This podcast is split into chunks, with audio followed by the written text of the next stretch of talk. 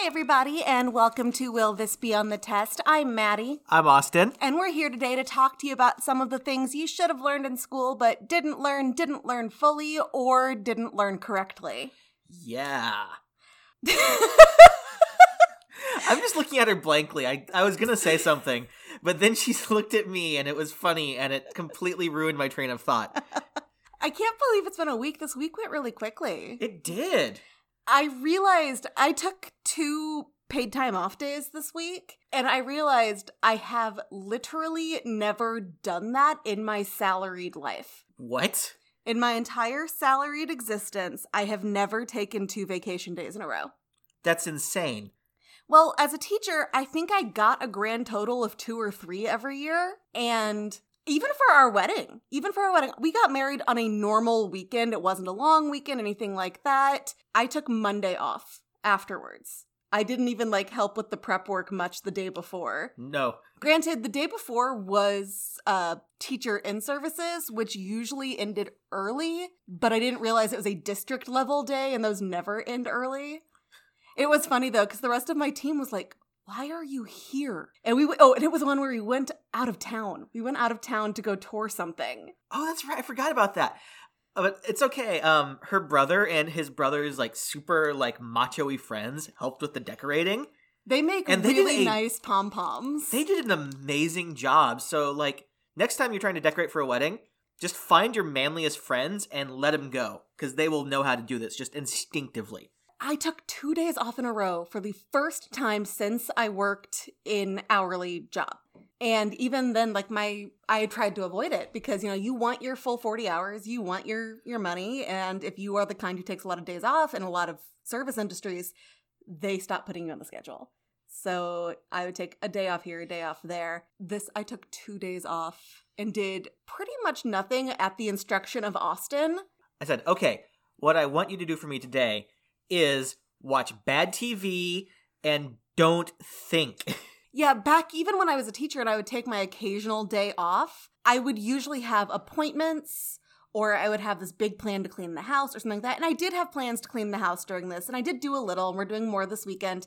We are actually podcasting from the most cramped room in history because Austin pulled up our carpet in the neighboring room and everything had to get moved out, so it's all here now. It was it needed to be done. And we um before the stay at home and everything shut down we had arranged a large trash pickup day so we could tear out the par- carpet. But it got canceled because of everything until we found out yesterday that nope it's back on.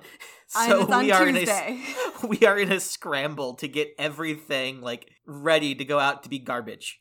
And we need to update you about the locked door room situation we mentioned last week. The bedroom that has the lock on the outside that's had some weird activity happen in it. And then I suddenly, like, we suddenly started thinking, wait, are there bars on the windows? there was something on the windows Yeah, there was something that was nailed or screwed in at regular intervals on the windows. Now, we're not saying it definitely was bars. it could have been Something else. something else weird curtain rod situation Yeah, like the curtain rods were definitely installed incorrectly. Like they drilled into the door, the window frame instead of on the sides. But guys, this house is weird. Like Yeah. that door. Li- I need to post a pic, post a picture of the lock remains because Yeah. you can see the clear outline of this lock. And now there are potentially bars on the windows. Um, it used to be Austin's sister's room, yeah and it was not locked then. Although he did, there are drawers that pull out in front of the door from a linen closet, so he used to lock her in that way. i was a great older brother and you know what i love my sister she deserved it She went out the window instead. Yeah. Because it is on the first floor. But we asked her and she said that she had never noticed anything weird in there, but it's it hasn't been ramping up. I've seen a couple things out of the corner of my eye in the last few days, but no full doppelgangers recently or anything. I think it is just our human ba- brains being bad at seeing stuff and Okay. interpreting what we see Explain the light switch. i can't but i'm thinking a lot of it is just our human brains being bad at processing information But see, all of this started when we started talking about renovating the upstairs bedroom. and we've started renovating the upstairs bedroom so you think things are going to pick up again I think if there's something here, they're going to pick up. ooh That said, I don't know if there's something that's always here or if it's just something that's like in the area that comes by sometimes. Well, obviously, we're gonna get a radio tuned to static and start asking questions and see if we hear voices. I actually got an EMF detector on my phone, and I know that sounds like bullshit, but it turns out that your phone has like actual. That's how it. That's how phone compasses and directions work. Is things that can be basically turned into an EMF reader, and we tested it on things that we knew had magnets, and it worked. So next time something weird happens, I'm gonna turn that on. And hmm. we looked at getting one of those. I also got you an EMF reader for Christmas last year. That's right. That's right. Did you forget about that? I always forget about things. You know that. yeah. I think I know where it is. We also looked at getting one of those Optim Optimus things. Optim. I know it's it's a it's a thing that like turns like electromagnetic readings into noise, and sometimes it sounds like voices. Yeah, we've been watching a lot of BuzzFeed Unsolved, and my bad TV. I watched. Uh, I started with the most recent season of American Horror Story at the camp, and that was bad. But then I went on to Supernatural, which is not bad. There was an episode in which they were Scooby Doo. I didn't know that mm-hmm. existed. I just kind of like walked in, I'd been cooking, and suddenly everyone's Scooby Doo, and I had to stop what I was doing and watch this all. And they actually had the voice actors for Scooby Doo play their characters, and I didn't know Matthew Lillard was Shaggy. That man is a treasure.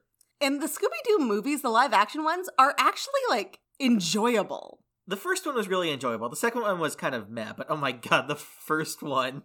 I worked at a movie theater at the time that came out, and I so I got to see it for free, and it was so much fun. Well, let's see, nothing else really to update. You all know what's going on in the world at this point, and the county reopens for us on Monday, and I'm very anxious about it, but nothing I can do about it. Yeah. Although I did go to the doctor yesterday, or I went to get lab work done, and this lab work is being done in a medical facility. It's not a standalone lab.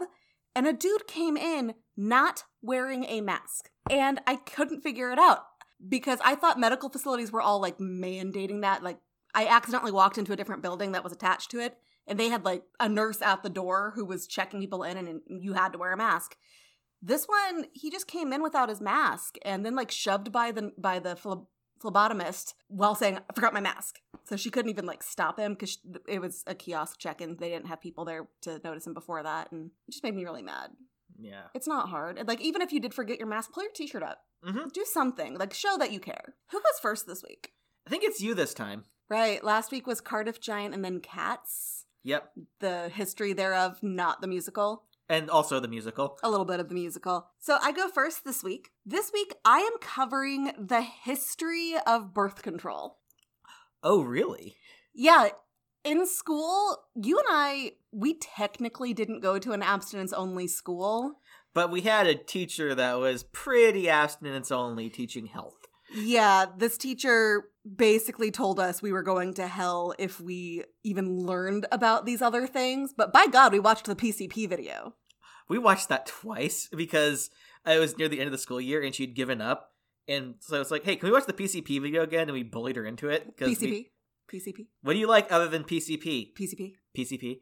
I need to look up that video and see if that's real. I don't think it's real. I think it's real because we both remember it. No, I, I Unless don't. this is a shared hallucination. No, I think the video is real. I don't think the dude is real. Oh, Like, I think he's an actor. that might be. so we didn't. Hey, actors can do PCP too. Don't let things like this limit you, actors. You can do whatever you want. But the point is, I had more comprehensive sex ed in my Catholic school than I did in my public school. And they did that thing where they like take the piece of tape and put it on one person's hand and then put it on another, and like that's how you get STDs. But still more comprehensive than what we got in high school at our public school. We barely learned about birth control to begin with, and we definitely didn't learn about the history of it, which is actually really important and I think really interesting. So, my sources CNN, WebMD, BibleGateway.com, Christian Bible Reference Site, PBS, Time, MedBlog, USA Today. Before I start, yes, I have a couple of Bible resources on here. No, this is not saying if your religious beliefs are like, hey, I don't believe in birth control, cool. You do you, just don't hurt anybody else and don't force it on anybody else, we're cool. But I actually just needed to look up some facts. So if basically we're covering a history thing, and history is going to include all of the weird Bible shit. Yeah, it's like there are different belief systems on everything, and this was important because this is actually why I'm talking about it today. Is that the Supreme Court this week is debating whether or not religious institutions should be forced to include birth control in their insurance plan. Now, as of the time we're recording this, a decision has not been made. It's a group of nuns that are like really pushing this thing, which is actually kind of weird to me because most nuns I've seen talk about this are very much like, you know, we believe that you shouldn't be having sex before marriage anyway, but we also recognize that we can't stop everybody, so we might as well make sure people are healthy. We also recognize that birth control can fix other medical issues. So it's just this one, I think, almost outlier group. But the Supreme Court is hearing this week whether or not religious institutions should include birth control on their insurance plans. Without insurance, folks, birth control can cost hundreds of dollars, like per month. And it's not just used for birth control, but we'll talk about that. So we tend to think of birth control as a modern idea, right? Right. We think that prior to the invention of the pill, women were naturally inclined to want as many children as possible, as were men, because, you know, I mean, this they were good farm hands. and that it's only these damned feminists who want to change this. Exactly. Well, the history of birth control literally begins thousands, plural, years ago. Thousands of years ago. Thousands. In fact, it's even mentioned in the Bible, but it was not favorable. Genesis 38, 8 through 9, a dude named Onan is told he has to impregnate his sister in law, but instead he engages in coitus interruptus, which is pulling out, which, folks, it's not effective. So if you're tr- if you don't want to have kids or whatever, that's not an effective method. Use something else. He, of course, was killed as a result because the Lord did not like it. Seriously? at this point, if I remember the whole story correctly, his brother had died, so now it was his job to impregnate his So, sister-in-law, or maybe what- his brother was infertile. I can't remember which. So I'm sorry, but the method recommended by religious people is the only one proven to kill you in the Bible. yes, Wonderful.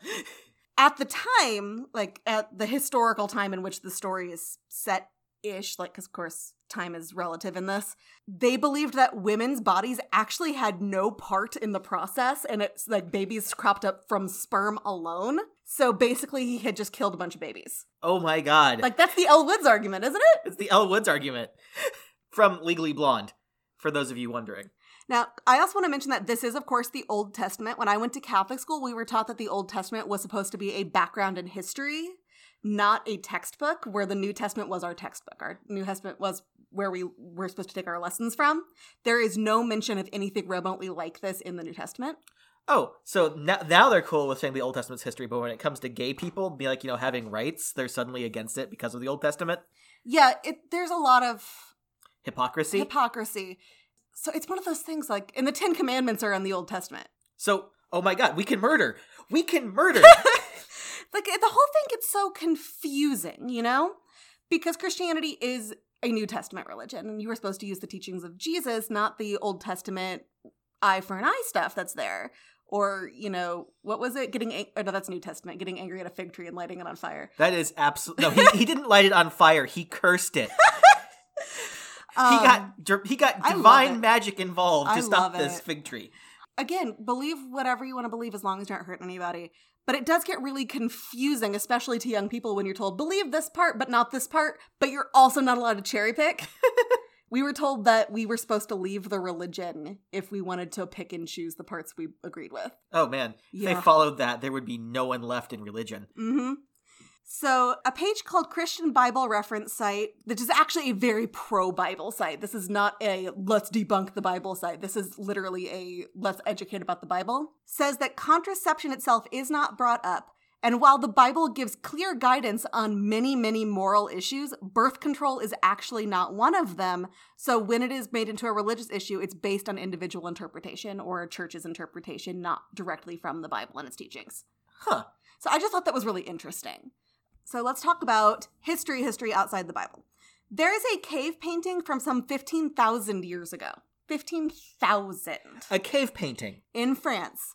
It is believed to show a man wearing a rudimentary condom. We also know about condoms from the legends of King Min- Minos, Minos of Crete, 3000 BCE, and the legendary son of Zeus and Europa, who apparently used goat bladders for this purpose. Goat bladders. Goat bladders. Those poor goats. I mean, honestly, it Yeah, might have guess it is- worked Yeah, it is as long a as you could like. it is a thin waterproof membrane. It would probably work. Yeah.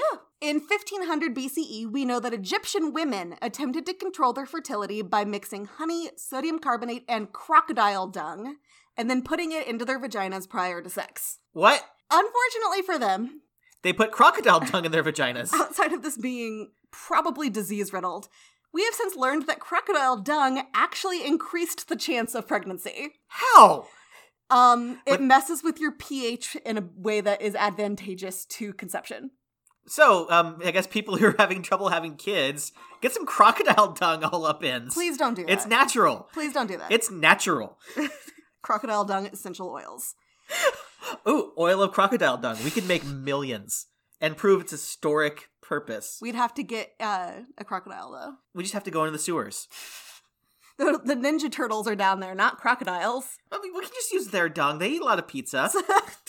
In ancient China, concubines literally drank lead and mercury to prevent pregnancy. I mean, I guess that would work. It did work, but it also results in horrible, horrible illness and death. In 200, a Greek gynecologist. How cool is it that in 200 they had gynecologists in Greece? Like they were advanced. Yeah. Kind of. Oh, man. I mean, it's advanced to have gynecologists, but this dude Soranus told women that they shouldn't have sex during their periods if they didn't want to get pregnant, believing that this was their most fertile time, as opposed to among the least. Again, if you don't want to get pregnant, you can still get pregnant during your period. That is not birth control. He also told them that they should hold their breath during sex and sneeze afterwards, as these things would also prevent uh, contraception or co- prevent conception. Hold your breath and sneeze. Yep.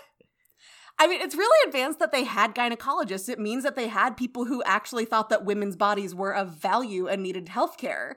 He just didn't know much yet. I mean, we also just we just didn't know much back then. I mean, Yeah. everything was guesswork, and it worked once on this guy, so let's keep doing it. Mm hmm In the 10th century in Persia, women were told to jump backwards seven or nine times to dislodge sperm, as seven and nine were magical numbers. Also, something that won't work. Yeah, no, we all know that um, magical numbers are actually no seven is a magical number. I guess. They, yeah, they're, they're right. They're right. The magical number thing is right. Yeah, no, the magical number thing, that's a real thing, um, but jumping up and down to prevent conception will not happen. So it was like what cartwheels? You need to spin it out. Seven to nine cartwheels. Seven to nine cartwheels. Yes, that's exactly what you need. Good. Um, and then I've got one that I'm curious to see what Pliny the Elder has to say about this because this is in the Middle Ages, which was after his time, I believe, Mhm. because I don't know how time works.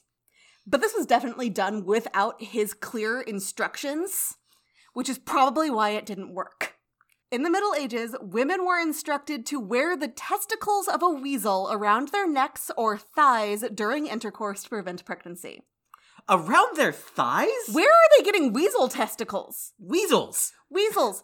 Like, is there a weasel farm specifically for this? Is are these one-time use only? Do you have to get new ones every time? I mean, you just go to the drugstore and you buy like a pack of weasel testicles. They come in little packages and you just unroll them. Again, I should I hopefully don't have to say this to you all, but we also had people drink Lysol. So Don't do don't this. do this. It's like if you see a weasel, I mean, do not harvest its testicles. First of all, there's only a 50% chance that weasel even has testicles. and you know, that's animal cruelty. Yes. Unless you are a weasel farmer who's I guess sterilizing your weasels for some reason. Do you Okay, weasel farmers out there, do you sterilize your weasels? Why like I don't think it would be advantageous on a weasel farm. No.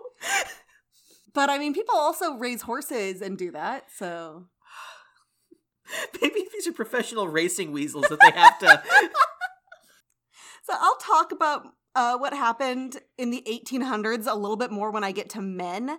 But birth control began to really take part, uh, take off for women in the latter part of the 1800s. And then there was this dude named Anthony Comstock.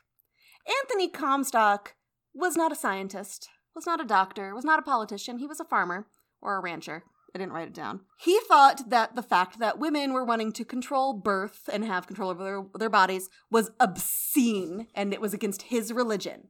So he took it upon himself to write an act which somehow made it in front of Congress. This is called the Comstock Act. Oh, this sounds familiar. I've heard this before. Never learned about this in school. I've heard the phrase, but it's always been kind of in context with like what's happening on the Supreme Court right now. Yeah. It was passed in 1873 and it disallowed the spread of information about contraceptives to both the general public and doctors. And in particular, it made it a federal offense to send this information through the mail or across state lines. What? Yeah. Like there was legitimate medical research being done that now could no longer be shared. Some states were like, oh, cool. This means that we can take even more control over people's bodies.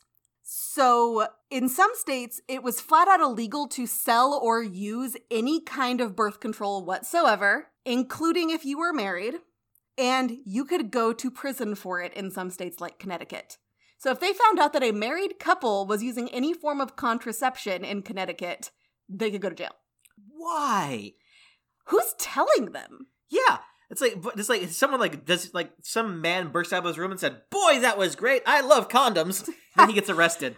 I have no idea. And then bear in mind, though, they were not spreading what at the time would have been medically accurate information. And then think about what women in ancient Egypt were doing. That never stopped. Women were still using natural remedies to decrease their fertility. Now, some of them were safer. There are plants you can you could eat. There are things like that. None of them are as uh, foolproof as today's birth control is, but a lot of them were really dangerous. Like, could kill you, could render you infertile, could cause diseases dangerous. Without appropriate medical information, women were just doing those things. And I'd imagine there were a couple of men out there also doing it. Oh yeah, I'm sure. It's like there are men who also don't want to have kids or don't want to whatever. So there have always been men who are also on board. The Comstock Act remained in place exactly as it was for nearly half a century. Then Margaret Sanger came along. Margaret Sanger was a nurse and she actually coined the phrase birth control in 1914. She began to disseminate a newsletter called The Woman Rebel, for which she was arrested because it contained information about contraceptives and was going through the mail and across state lines. She fled the country before going to trial. She returned to the States in 1916 and opened the country's first family planning clinic, which was shut down in a week and a half. Oh. She was, of course, arrested again. However, this resulted in the Crane decision of 1918, which allowed women to use birth control for, quote, therapeutic purposes. In 1921, she created the American Birth Control League, which later became Planned Parenthood. So, Planned Parenthood has been around in one form or another for over 100 years. At this time, though, birth control methods were still largely focused on men condoms. Women wanted some control over their bodies. So, in the 1920s, again, no matter what our president says, Lysol does not go on the inside. Oh no. Women were douching with Lysol. No. They even had a marketing campaign that said that using it as a douche would, quote, protect your married happiness, and heavily implied that would work as a birth control. I'm guessing it did not. No, but it, I mean, unless it rendered you infertile. But Oh. also, like, can you imagine how much that would hurt? Like, I know you don't have the parts that that would hurt. No, hurt. I've gotten but- Lysol on like like paper cuts, and that's not pleasant. I can't imagine. Yeah, and this could have like lasting problems. Women were also using Coca Cola in this method. Coke has been used for everything. Was this before or after they had cocaine in it? 1920s? So I don't think they had cocaine in it anymore in the I 20s. don't think so. I went to the Coca Cola Museum and I, they actually, in the Coca Cola Museum, do not mention that at any point.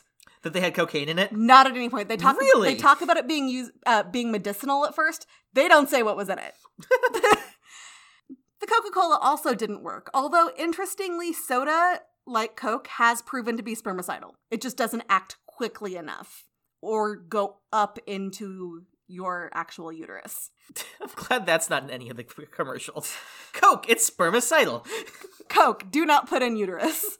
In 1935, Time magazine said that contraceptives had become big business with over 300 manufacturers in existence. But it wasn't until 1936 that the U.S. Circuit Court of Appeals heard the case United States versus One Package. I didn't look into what that meant.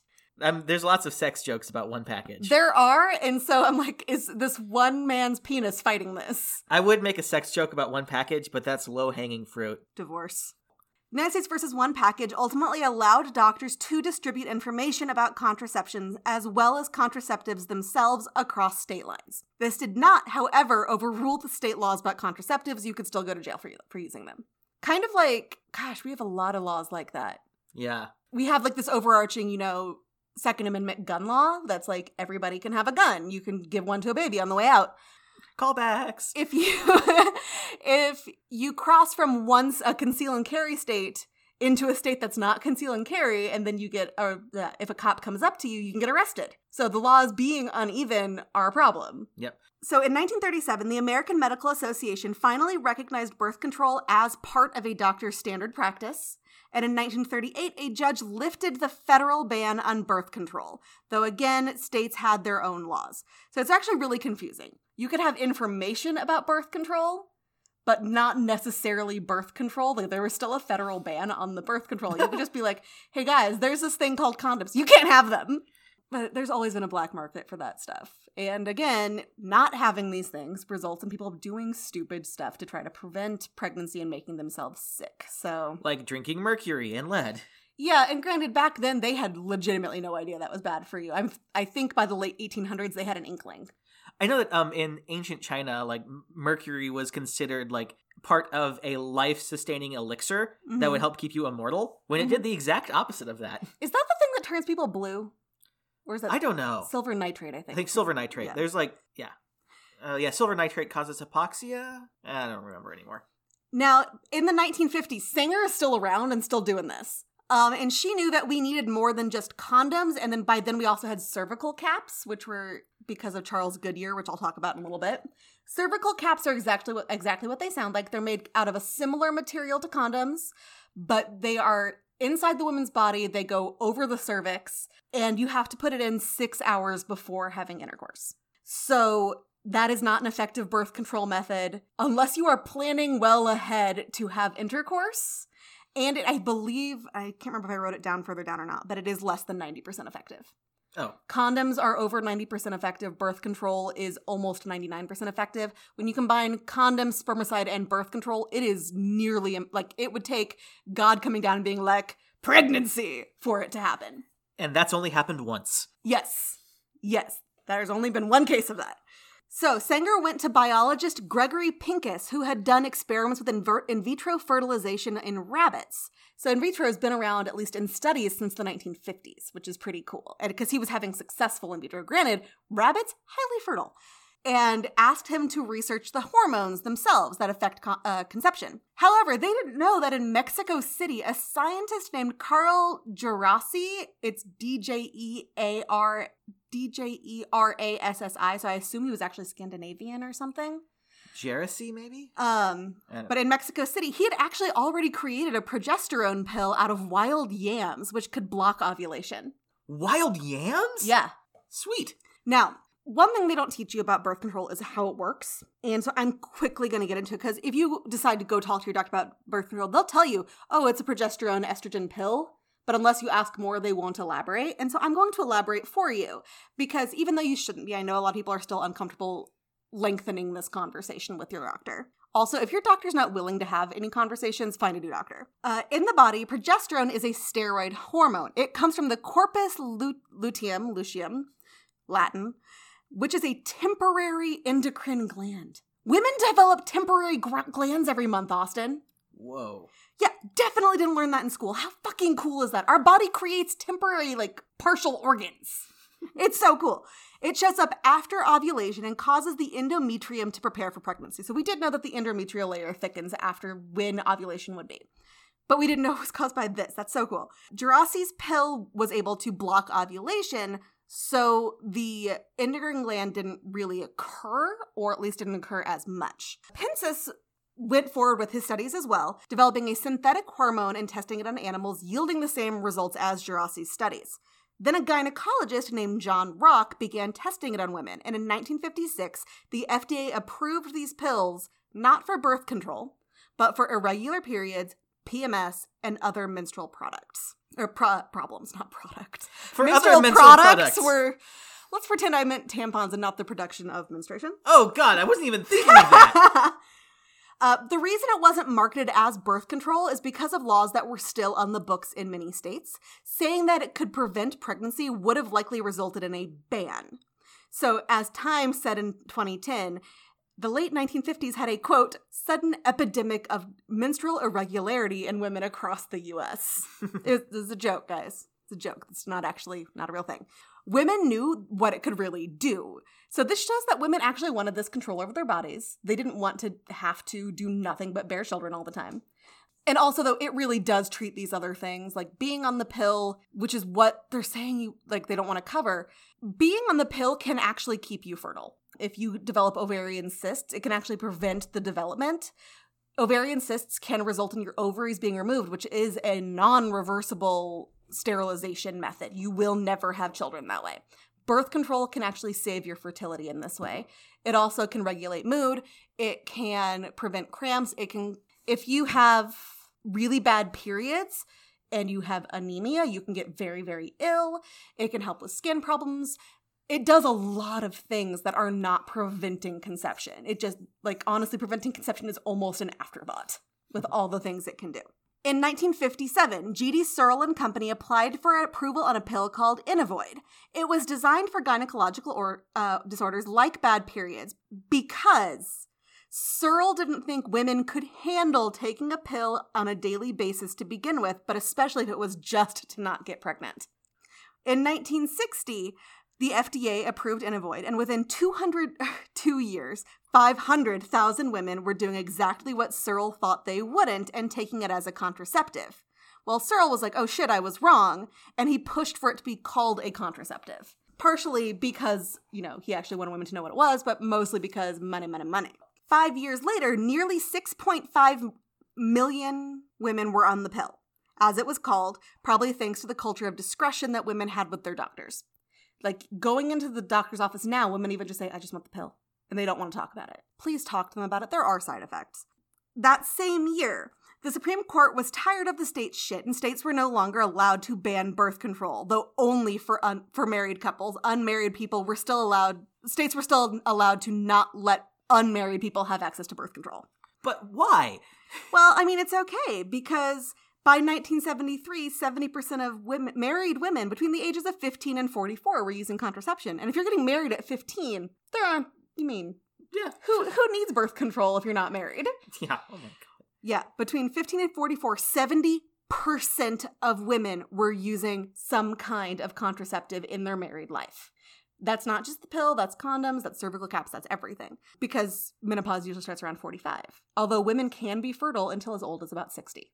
So, uh, yeah, men can be fertile until the day they die. Actually, even a even, little bit after. a concern was that women who were illiterate wouldn't be able to adhere to the strict schedule as the of the pill. You had to take it every day. You have to take it at the same time. Same thing now. Turns out being illiterate doesn't mean you don't know what day it is or what time it is. That's right. We um I honestly can't tell you what day it is or what time it is right now, but I think that's just a product of the quarantine. Yeah, they told um, women in developing countries or had literacy issues to start the pill at the new moon, and you can see the new moon. And then they would take the pill at the same time every day, based basically on where the sun was in the sky. Like this is you don't need to be literate to know what's happening around you. You just have to be able you have to have access to sky. yeah. And after this long quarantine, more people have access to sky than we have in many, many years. Except for the mole women. Um, in 1972, the states were finally told they could no longer ban unmarried people from using contraception. So 1972. Senate hearings in the late 1960s were about the dangers of high doses of the pill. The original dosage was 10 milligrams of progesterone and 0.15 milligrams of estrogen. It might seem counterintuitive that these female hormone- hormones associated with pregnancy could prevent it, but working together they do. Estrogen alone can cause cancer, so even menopausal estrogen contains progesterone. Progesterone stops the ovulation. Estrogen helps prevent issues like breakthrough bleeding, which, if you are a dude and don't know, that is bleeding between your periods. They had some pretty uncomfortable side effects, as the, do the ones today nausea, bloating, so forth, but women were willing to deal with that. They were worse on this higher dose pill, and it was later discovered that lower doses work just as well, so those were created and they were cheaper to make. The Senate hearings about the dangers of the medicine determined that lower doses, even beyond that, were needed, and that doctors had to advise women about the additional risks if they were obese, smokers, had high blood pressure, or a history of blood clots for them or their family. These are still risk factors today. This is actually something that's kind of weird. The pill today is basically the pill that was developed in the 1950s. Whoa. It's largely the same medication. We have other options now. but it's basically the same with the same risk factors. You'd think if this was for men, you know that they would have developed something that was improved by now. Oh, please! It would it would it would have been perfected by now. You'd take it once a year, and it would taste like rum. By the 1980s, the high dose of the 10 milligram pill was completely gone, and today you can get pills with as little as 1 milligram of progesterone and 20 micrograms of estrogen. So they don't, like, today's birth control really it affects everybody differently, but the effects are usually worse. They will determine your dosage because there are still, I believe, one to five milligrams of progesterone in them. They determine your dosage based on your individual medical needs. So it's not how much do you not want to get pregnant. It's what will work best for your body, and they will frequently have you reevaluate pretty often um, while you while you're beginning. So we can't though not bring up baby boomers in this.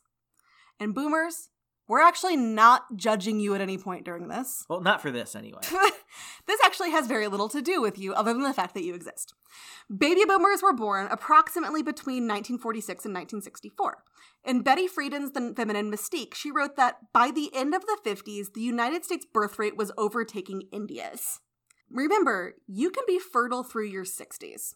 Like, there have been women who have had babies in their 70s. Granted, there's usually medical intervention, but not always. And you can become fertile as young as about eight. Usually it's around 13 to 15, but the youngest mother in history gave birth at five. Did you not know about this? No. Yeah. Five? Five. Oh. She started developing breasts and and had a period starting at three. Um, they never found out who the father was, but obviously it's assumed that it's a relative. Uh, Um, so she had the baby. She didn't really understand what happened. He was raised as her brother, and I believe she actually outlived him. Um, anyway, but yeah, no, that's totally true. Look it up. Um, she, I believe she lived in Peru and then ended up in Chicago. So, in the 1950s, people got married younger than now. So, like I said, women between 15 and 44 were using birth control. Women got married even younger than 15.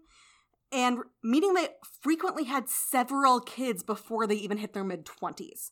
As we were taught in health class repeatedly, the only absolute method of birth control is abstinence.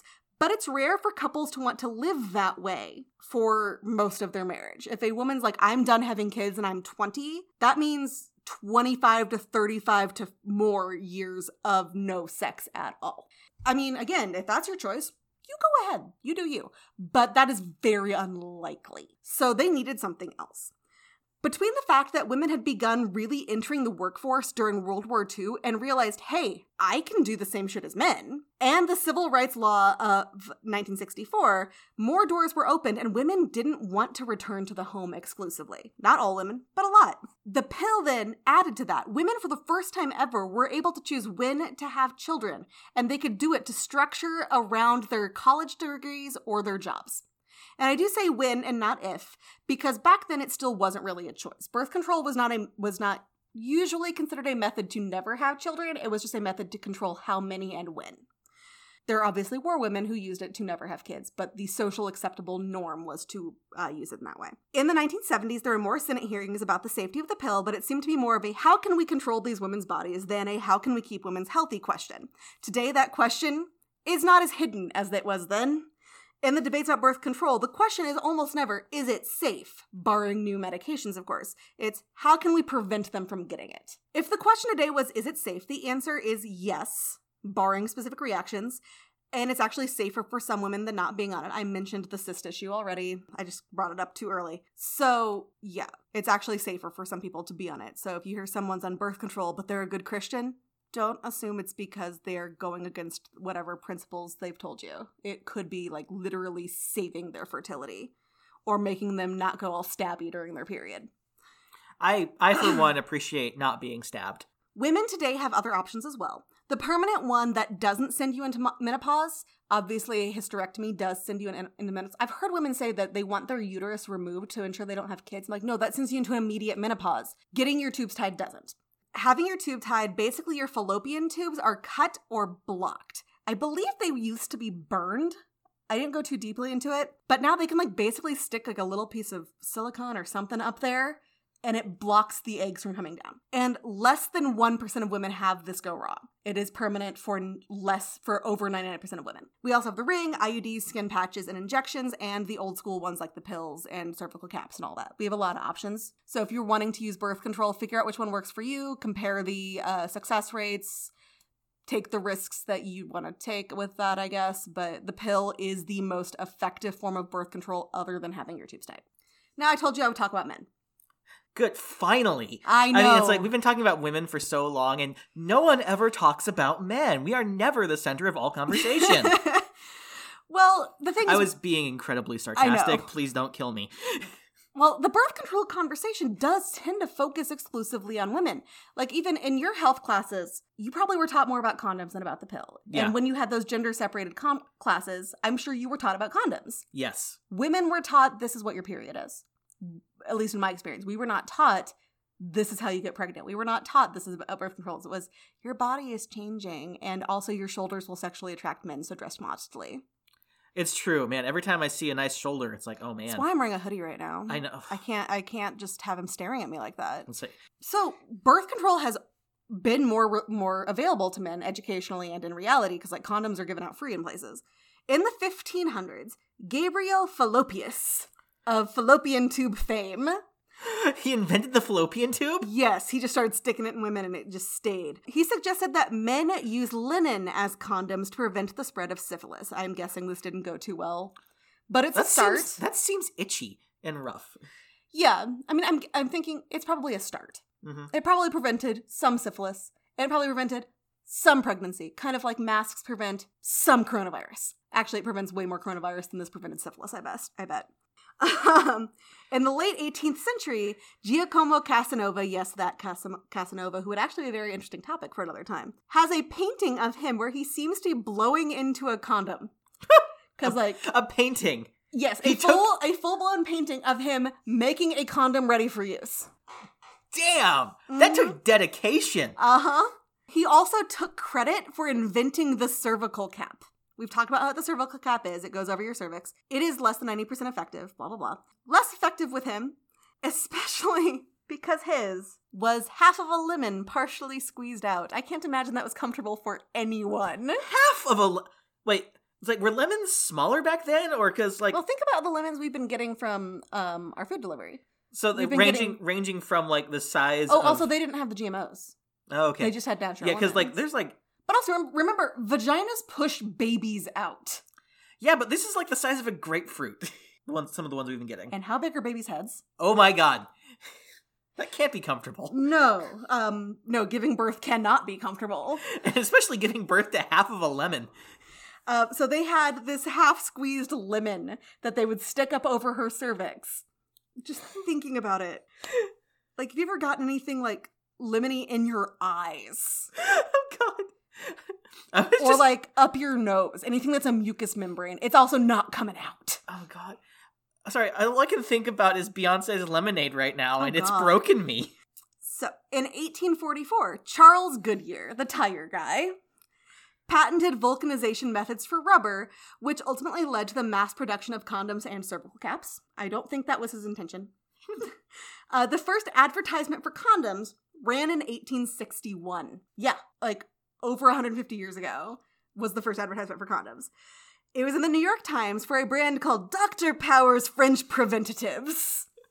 what? Why don't we have these amazing company names anymore? I, I, I love the euphemism, the French preventative. I feel like snake oil salesmen ruined good company names. Yeah. The motto was those who have used them are never without them. I seriously hope that doesn't mean like the same one. It's fused to your penis. Yeah. yeah, also, like I'm putting in these helpful facts throughout this. Condoms are one time use only. If you think there's any chance of a hole, do not use it. Uh, and that's for STD prevention and for pregnancy prevention. Doubling up actually makes condoms less effective, and spermicide makes them more effective. Condoms are one time use only. um, and condoms, like birth control, are used for more than one thing, but fewer things. Pregnancy prevention, preventing STD spreads. Now, Did I can't think of anybody who's like, yes, let's spread the STDs. Although, folks, there is evidence that having condoms available for your students in school nurse lounges as young as middle school does not increase the chance that they will have sex. It will just increase the chance of them having it safely. Um, currently, the male options are abstinence, unreasonable over a lifetime for the majority of people, condoms, less effective than the pill, vasectomies, which are theoretically reversible but not always. They can self reverse, resulting in unintended pregnancies, and they can be medically not reversible. So both things can happen, just not often. And there are things like spermicides, which alone are not especially effective. All that said, two male birth controls actually have been created, and men are refusing to consider it Why are they refusing to consider it? because of the side effects Side effects? nausea, weight gain, mood swings, fatigue, and reduced libido. Well, first of all, like the mood swings, um, we have been conditioned to only allow emotional expressions at sporting events. we can't risk that because if we like, you know, show an emotion like anywhere else, we will be ostracized by all men. I read an article a couple years ago by one of the guys who was in the test groups about it, and he basically said like these are the side effects. Some men couldn't handle them because they're pussies, which is ironic thing to put this as Yeah. right now. These are the exact same side effects the female birth control pill has. Yes, it is. And there is no evidence so far that you can stroke out because of these, unlike the female birth control pill. So these are probably safer. And those side effects go away over time. Your body adjusts to the new hormone levels and it's like, okay, this is my stasis now. You stop having a lot of these. If you are still having nausea and stuff, af- bloating might still happen, but that's also part of just, even men have a monthly cycle, you know that. Mhm. It's part of your monthly cycle, bloating and getting some mood swings and stuff. Everybody does it, male and female and in between. Or outside. Everybody. Or adjacent to. Yeah. like you are- basically every preposition can you, be used. If you are a human being, you have some kind of monthly cycle. And so their body will adjust. If you're still having like severe nausea after about three months, call your doctor, something's wrong.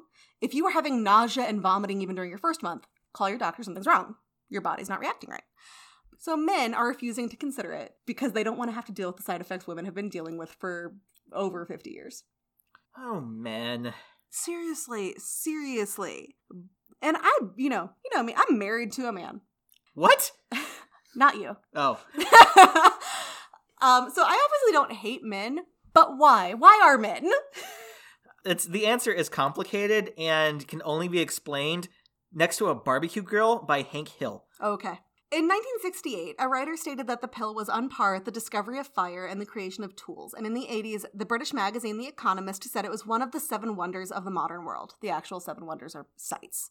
There is no doubt that the pill not only gave women more control over their bodies, but gave them options other than being a mom, if she doesn't want to be, being a mom to too many kids, or, of course, the Hester Prynne shame of getting pregnant outside of wedlock, because people still get shamed for that, even in cases of rape. Your body doesn't just shut that down. Don't listen to politicians. Um, I'm not going to get too much into sex ed. I could go on and on about it, but I'm not. But I do want to say that we know for a fact that in states where they give comprehensive sex ed, that is beginning at a young age with age appropriate topics like these are your bodies, these are what we do with our bodies. This is how like it starts off with literally like you have a penis, you have a vagina, here's where you pee out of, here's how to keep it clean. That's literally how it all Uh-huh. starts. And it's like if someone touches you there, you need to tell an adult. yeah, so I don't understand why people are against teaching this. We're not telling 3-year-olds how to have sex. We're saying I think- if someone touches you in your no-no zone, you go get a grown up. I, I feel like a lot of it is someone reads a headline and doesn't read the article Mhm. on a massive scale. hmm And then you start hitting actual conversations about sex, contrace- contraception, STDs, and pregnancy starting in around middle school. It has been proven that in states where this happens, they are not only less likely to get STDs or unwanted pregnancies, they're actually having less sex to begin with. Kids who are fully educated about sex are less likely to engage in it because the mystery is gone. They know how it works, so they don't need to find out on their own. And I, I just don't get it. Educating them makes them not do it. Telling them not to do it, it's forbidden fruit now. You want it. Yeah. And developmentally, if you have teenagers, you know developmentally they want to do the opposite of what you tell them. So, yes, tell them abstinence is the only foolproof way. That is scientifically accurate. But if you take the mystery out of this and take the shame out of it, it's going to be easier to not have a pregnant daughter or son who is a father at the age of 15. Oh my god! I just re- sorry. This is slightly unrelated. I just realized my parents tricked me into liking mowing the lawn because I was a kid. It's like, Dad, can I mow the lawn? It's like, no, you can't until you're older. It's too dangerous. and then all I wanted to do was mow the fucking lawn, and it stuck to me till to this till this day. Mhm. Oh my god! Yep. So today, the vast majority, I can't believe I accidentally deleted the statistic, but I think it's like over 90% of women will use contraceptives at some point in their life. Not necessarily birth control, but some kind. And it, like I said, for a variety of reasons not wanting to get pregnant, not wanting to get an STD, not wanting to have the side effects that come with being a woman. Yeah, this is normal. And my one political stance if it's not your body, shut the fuck up. If you want to train people in your religion and they are opting into your religion, that's your choice. But don't take away their right to have something that could literally be saving their organs. Not cool, bro. Not cool at all. Thanks a fucking lot, Hobby Lobby. they were one of the Supreme Court cases about this. Well, now In a, case you're wondering. now it's a bunch of elderly nuns who take care of elderly poor people, so it's really hard to hate them. I mean, I feel like I can hate them. I'm afraid of nuns. Uh, these are elderly nuns. You shouldn't be afraid of them. They're slow. You cannot run them. But they have magic powers. We have seen this in every single horror movie. They they can fly. Yeah. Sally Sally Field taught us that. Yep. You ready for some questions? I'm ready for some questions. Will the fact that men and women have been trying to prevent pregnancy for thousands of years be on the test? Oh God, no. Will the Comstock Act be on the test? No. Will the fact that individual states banned married couples from using contraception be on the test? Everywhere except Texas. Will the fact that the birth control that birth control is directly tied to the number of women in the workforce be on the test? I would wish it was, but it's probably not going to be. And will the fact that the main reason that the baby boom stopped, meaning our population is not completely overrun, is birth control be on the test? Yes, because we already have enough boomers. So it's you, you know your parents stopped having kids after you because birth control. If you're the last kid, birth control is almost definitely involved. Yep. Unless you unless you were born right before your mom hit menopause or your dad Died. I was gonna say ran off with someone. Oh, yeah, yours is less dark. Is it though? Oh, that's a tough one. Because if he ran off, you could resent him, but if he died, it's just kind of like this It's just sad. void. And it's like you, it's like it's a mystery. It's just sad It's just if your sad. dad died. It like if your dad ran off with somebody, then it's just mean. Yeah. Your mom can run off with somebody too. Yeah, Hopefully they don't run off with other people at the same time and leave you behind.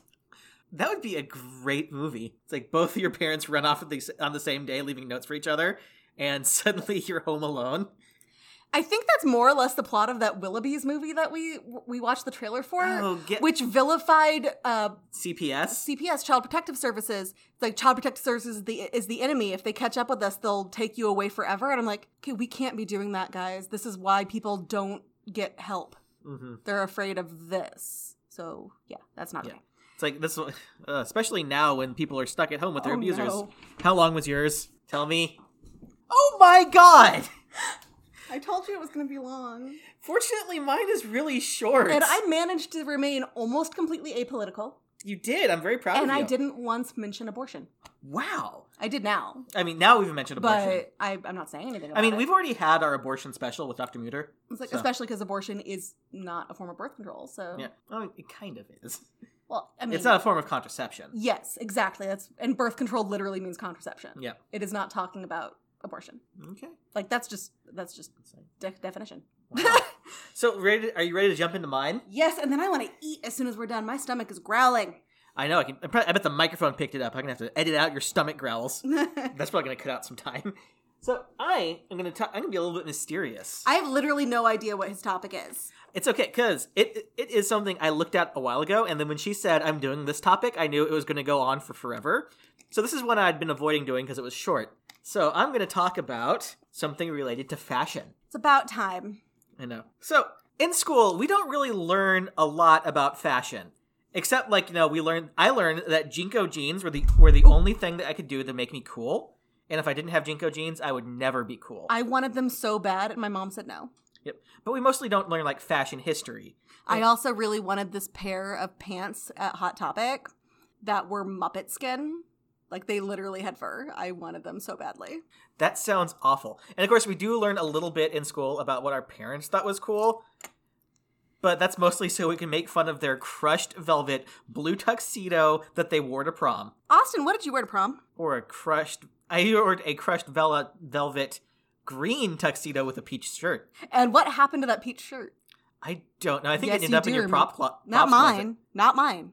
I was working at a theater completely unrelated to anything I had ever done before. I just happened to get signed on for one gig, and we were helping put away costumes, and we found Austin's shirt from prom. It was actually used in the show I was Actually, on. I didn't wear that to prom. I wore Oh. that to uh that was for homecoming when they were voting on that. And oh yeah, he was nominated for Homecoming King. Because I wore a crushed velvet green tuxedo with a peach ruffled shirt. I also wore it to our time warp dances. Like every time we had one of those. But yeah, so his shirt ended up by chance in a theater I worked in. it was. It probably was the same shirt because it's the same size, same color, same brand. hmm So It's really unlikely that there was an identical shirt I mean, they mass because you produced. the- donated it. I'm sure, like when you were I don't know. Um, I kind of I outgrew it. So one of my sister, my sister lent it to one of her friends, and it disappeared. So it just does. It's gone. I don't know what happened to it. So since we're talking about fashion, fashionable hats have been also a thing too. Like the first known hat was a pictorial depiction of a hat of a straw hat in ancient Egypt, about about 3200 BCE. Even though hats were probably commonplace before that, we've also found them on like ice mummies, like the famous Iceman Mhm. that was found like in the like border regions of Italy. The real Iceman, not The- the, fake one. The real Iceman, he had a hat made of bearskin It sounds warm. and some other furs. Yeah, it was warm. Well, he was. It wasn't warm enough apparently. Well, I'm pretty sure. Oh, did you know that you don't actually lose majority of your heat through your head? What? We were taught that in school. That's not true. It feels like it's true because when we shaved my head, I was cold for days. well, I mean, your body do- is releasing heat differently, but No. you don't release them. Like it's pretty even everywhere. Yep.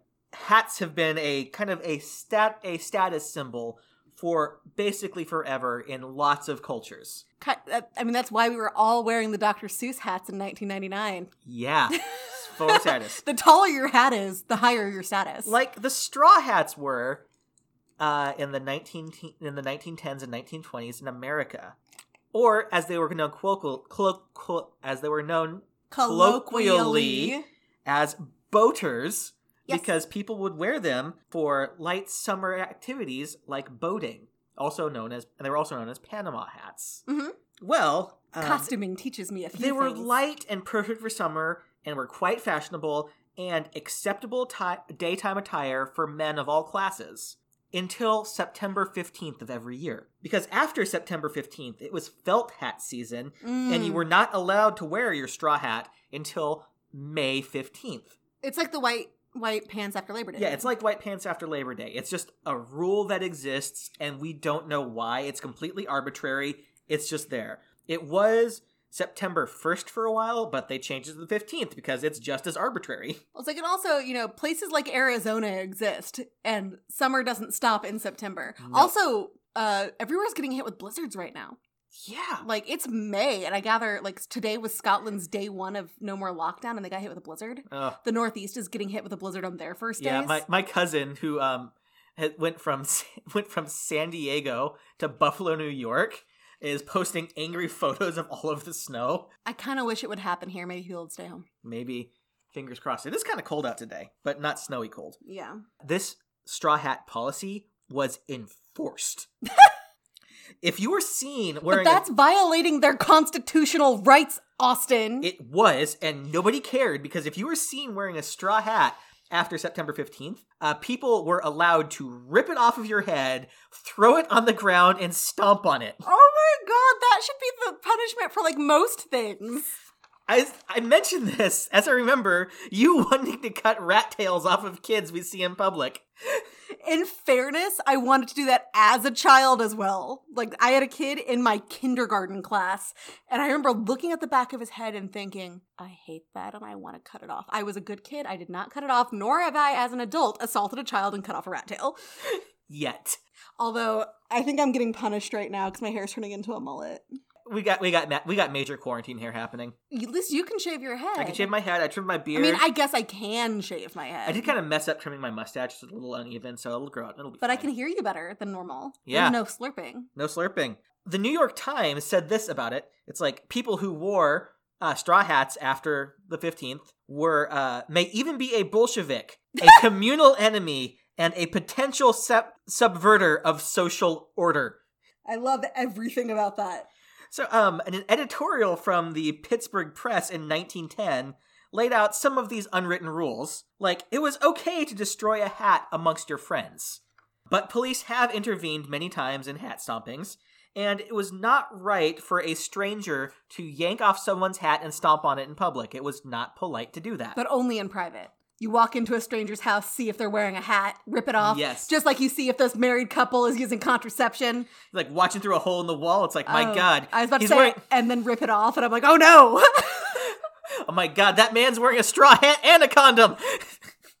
this is around the same time, isn't it? Yeah. Did you say- So someone could have gotten in big trouble for wearing a condom and a straw hat while having sex, and if he got caught, oh man. and they had this quote. They had this quote about this. Are you ready? No. If the informality should become general, then there will sure to be a number of obstinate gentlemen, most likely with English blood in their veins, who will coolly proceed to treat the fun making as physical assault and defend themselves in a manner which will spoil the fun for all concerned. So they were That's saying, a, that's really wordy, a really wordy way of saying English people suck. And also saying, it's like, yeah, this is fun, but someone's gonna get, t- get offended by this eventually and ruin the fun for everybody. Which is kind of prescient because Well, it's not even prescient. That's just American. Yeah, it's American. I mean, this was Wait, going to happen. is this only in America? This- the hat stomping, as far as I can tell, this is only an American thing. I don't know what. I mean, there might have been some. We need to bring back. Ho- we need to have like a nationwide hat stomping holiday, or people on September sixteenth go out and. Stomp well, people's let me hats. tell you why that's a bad idea. Because I'm sorry, you're allowed to pinch people, which is actually assaulting their body on St. Patrick's Day. Yep. So you can take a hat and stomp also on it. arbitrary. Well, also in, in in New York City, it was more common for gangs of street youths to uh, snatch your hat and stomp on it in the street if you were caught wearing one after this date. It was considered good fun for them. Sure. Well, on September 13th of 1922, all hell broke loose because a gang of young men decided that it was close enough and that they were going to go ahead and start hat stomping early when oh, Taylor still Dosey, who's in charge of all of this, is pissed. Oh yeah. Well, especially since the uh, first group they came across was a bunch of dock workers coming home from work. Oh fuck! So when they uh, ripped off their Wait, hats, what and- state is this? in? What city is this? this in? is in New York City. okay. I have. I come from family that's uh Boston dock workers. That would not end well with Boston ones. It didn't end well with the New York City ones because it started a large scale brawl that quickly spread across the entire east side of Manhattan. uh, it more or less shut down the entire east side. There were hundreds of people fighting, and when the police managed to break up this like fighting and rioting in one area, it would just they would Yeah. they would just go to another place and start it again. Um, they actually had bonfires of straw hats in the streets. Um, now this happened overnight. Overnight, um, people were like, you know, this is broken up. Seven people ended up being arrested, and were fined five dollars for disorderly conduct. And I shit you not, Magistrate Hatting of the men's night court said it is against the law to smash a man's hat, and he has a right to wear it in January in a snowstorm if he wishes. And he said that hat, hat smashing was simple assault, and he hoped that this stern warning would prevent further hat smashings. okay, just to clarify, before this, was it illegal to not be wearing a hat at all? No, you could absolutely not wear a hat. It was just fashionable. Could you wear a different type of hat other than these two? I mean, yeah, you could. But, you know, if you're wearing a straw hat after this day, uh, it's against fashion law. And the fashion police. The fashion police were real. the- no, the fashion police was the fashion angry mob. hey, you could be. What it said, you could be fined for it. Oh no, they were the the uh the people who were taking these hats off and started the riot. No, I, th- I thought in the last page you said that you could be fined for wearing the hat. No, Oh. I did not say that. So, oh, also a note: the original New York Times article about this I looked up because I thought there's no fucking way this guy's name was Magistrate Hatting. It was, but the article ran alongside a half-page ad for a hat shop. you know that shit's intentional. Oh yeah, that had to be. Uh, ble- uh, unfortunately, the rioting did not stop after a single day. Of course not. It lasted three days. New York City shut down. Even bridge traffic got halted by riots. Over a straw hat. Straw hats in general. Police reserves were called in, but it became difficult because many off duty police officers were assaulted for wearing straw hats. roving mobs of hundreds of youths took over entire neighborhoods. Youths! Youths! Uh, gangs would huddle in doorways and wait for people to drop walk by with a straw hat so they could jump them, beat them, and smash their hat. Okay, seriously though, three days. Are people st- are people doing this on purpose at this point? Wearing Oh, their yeah. straw hats? Well, we'll get into that in a second. Some hat snatchers started using pieces of wood with nails driven into them so they could more easily snatch hats off of people's heads, even though this could cause and did cause serious injuries. Mm-hmm. So, not only were there angry mobs, but they were waving around boards with nails in them, chasing people with straw hats. One police officer reported being chased by a mob of a 1,000 angry youths. a police lieutenant um, uh, called the fathers of some arrested boys to come out and give them spankings. Good. Yeah, I mean, they probably deserved it because this is shitty behavior. Um, the hat sellers actually ended up coming out on top of this because felt hat sales went through the roof Yeah. during this time. So there's like people who liked their straw hats and didn't want to take them off before it was time. We're still wearing them. And then like, you know, people who just didn't have a felt hat and didn't want to be seen without a hat were still risking it wearing straw hats. And it also became kind of like a fight because like, hey, these kids are saying I can't wear my straw hat. Well, it's not the 15th yet, motherfuckers. Come at me. So it was just a citywide riot. I feel like that's what people who are refusing to wear masks when they know they have to are doing. oh, Oh yeah, motherfucker, come at me. Well, the thing is, um, we just saw at a Walmart that a cop will in fact come at you when you start screaming at the Walmart employees. yeah. So this is a very American event. Yeah. So in the end, lots of arrests were made. Most were just given a $5 fine. Some received 30 day jail sentences because they could not pay the fine. Mm-hmm. And nobody died.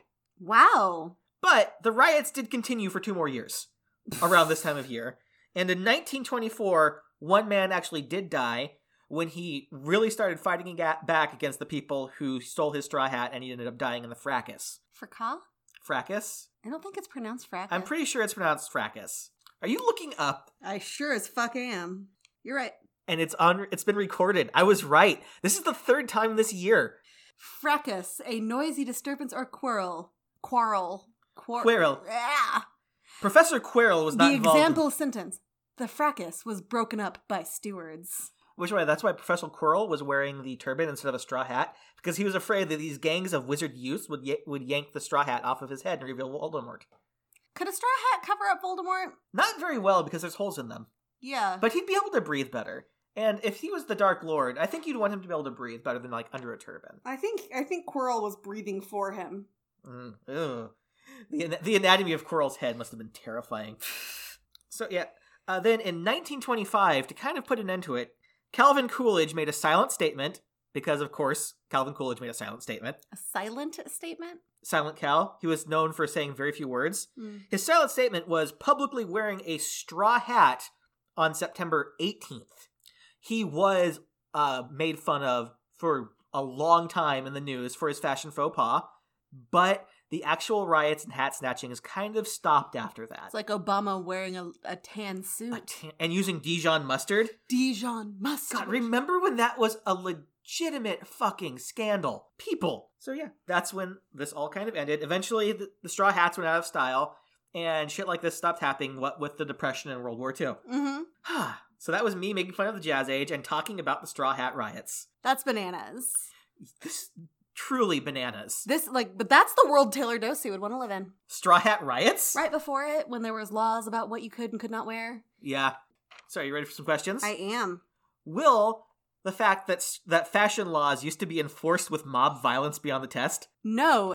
Will the fact that people used to wear straw hats and they were called boaters be on the test? In a theater class, yeah. So why I knew what those were. Ooh. Will the fact that gangs, that roving gangs of street youths shut down New York City for three days be on the test? No, it will give them ideas. I'm just imagining like today's kids, like what would they be so passionate about that they would start rioting in the streets in numbers to shut down New York about? You know, I could make a joke answer here about something with apps or phones or something, but having worked with kids for so long, they are so aware. Like these are the like they like if we if we were in school right now, the Ama, uh, the the I can't remember his last name. The uh, shooting in Georgia. The shooting in Georgia. I don't want to get his name wrong. That would be we'd be talking about that in class. That is the kind of thing that they would gang up about. Yeah. So I guess kids, um, remember if like people can like start this shit over straw hats in the twenties, you guys can get up off your asses and shut down America. They probably don't want you learning that. Yeah, you guys actually do have the ability to change things, and sharing something on the internet is not going to do that. No, You actually need to get up and do something, which is not easy for anybody. no. But do not start a riot. Don't do that. People get hurt, people die, people get arrested, and in many cases, you'll end up with a felony on your record, which will fuck you up for life. And of course, the most important question: Will the fact that fashion laws are just basically arbitrary be on the test? Okay, Still, don't wear white to someone's wedding. No, that's but rude. that's just rude. That's just because that's rude. But everything. But okay, question back at you: Is a law saying you have to wear bottoms and can't just Winnie the Pooh wear? Is that arbitrary? I mean, no. But man, it's like That I mean, if someone wearing a straw hat after the 15th is a- as offensive to you as someone Winnie the Poohing it, I would be shocked. also like, is mandating clothing at all constitutional? Ooh. But so I, part of me wants to scream out my rights, but part of me says no. That's a reasonable limitation on freedom of expression. Yeah. And the difference between having to wear pants and having to wear a mask is that you can get a medical exception for wearing a mask. You cannot get a medical exception for wearing pants. So if you recently had some kind of surgery, right, where your bottoms would go, and especially if you are someone who does not wear dresses, you're kind of fucked. Or if you are someone who does not wear dresses and you have a cast from foot to thigh, it is very hard. So there are medical exceptions for masks, not for pants. Yep. So I mean, at that point, gentlemen, if that happens to you, wear a muumuu or a nightgown. As far as I'm concerned, if you're going to protest masks, you just have to go all in and protest all clothing. No, have you seen the mask protesters? I do not I want sure to see them have. naked. I sure have. And honestly, you you can't pick and choose. Clo- all clothing is unconstitutional if that one piece is unconstitutional. Hmm. Ugh, gross. So yeah, that was the Straw Hat Riots. Very nice. What's something you learned? I learned so much, just so much. Like, first of all, contraceptives have been around for thousands of years.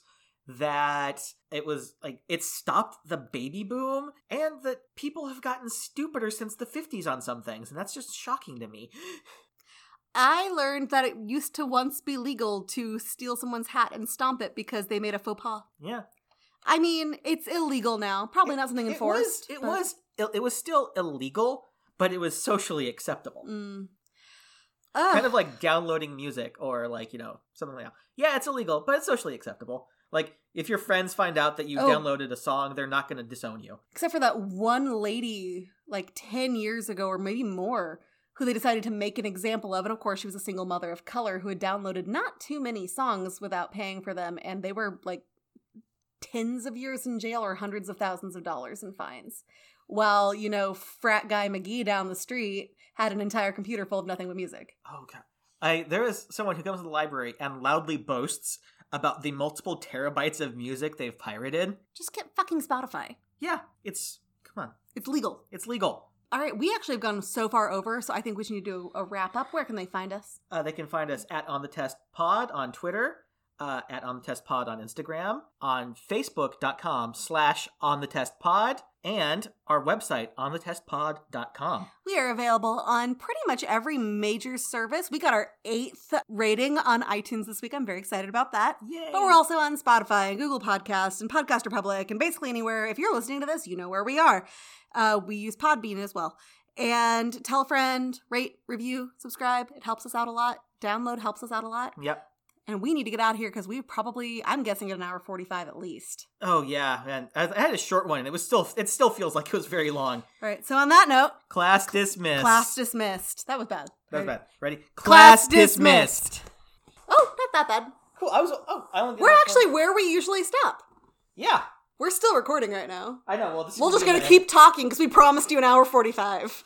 Okay, cool. What are you gonna talk about for the next twenty minutes? Is that a is that a challenge? No, because I know you can. There's nothing stopping you from talking for hours on end. Not even you. Not even me. All right, guys. Have a great week. We'll see you next Tuesday. Bye.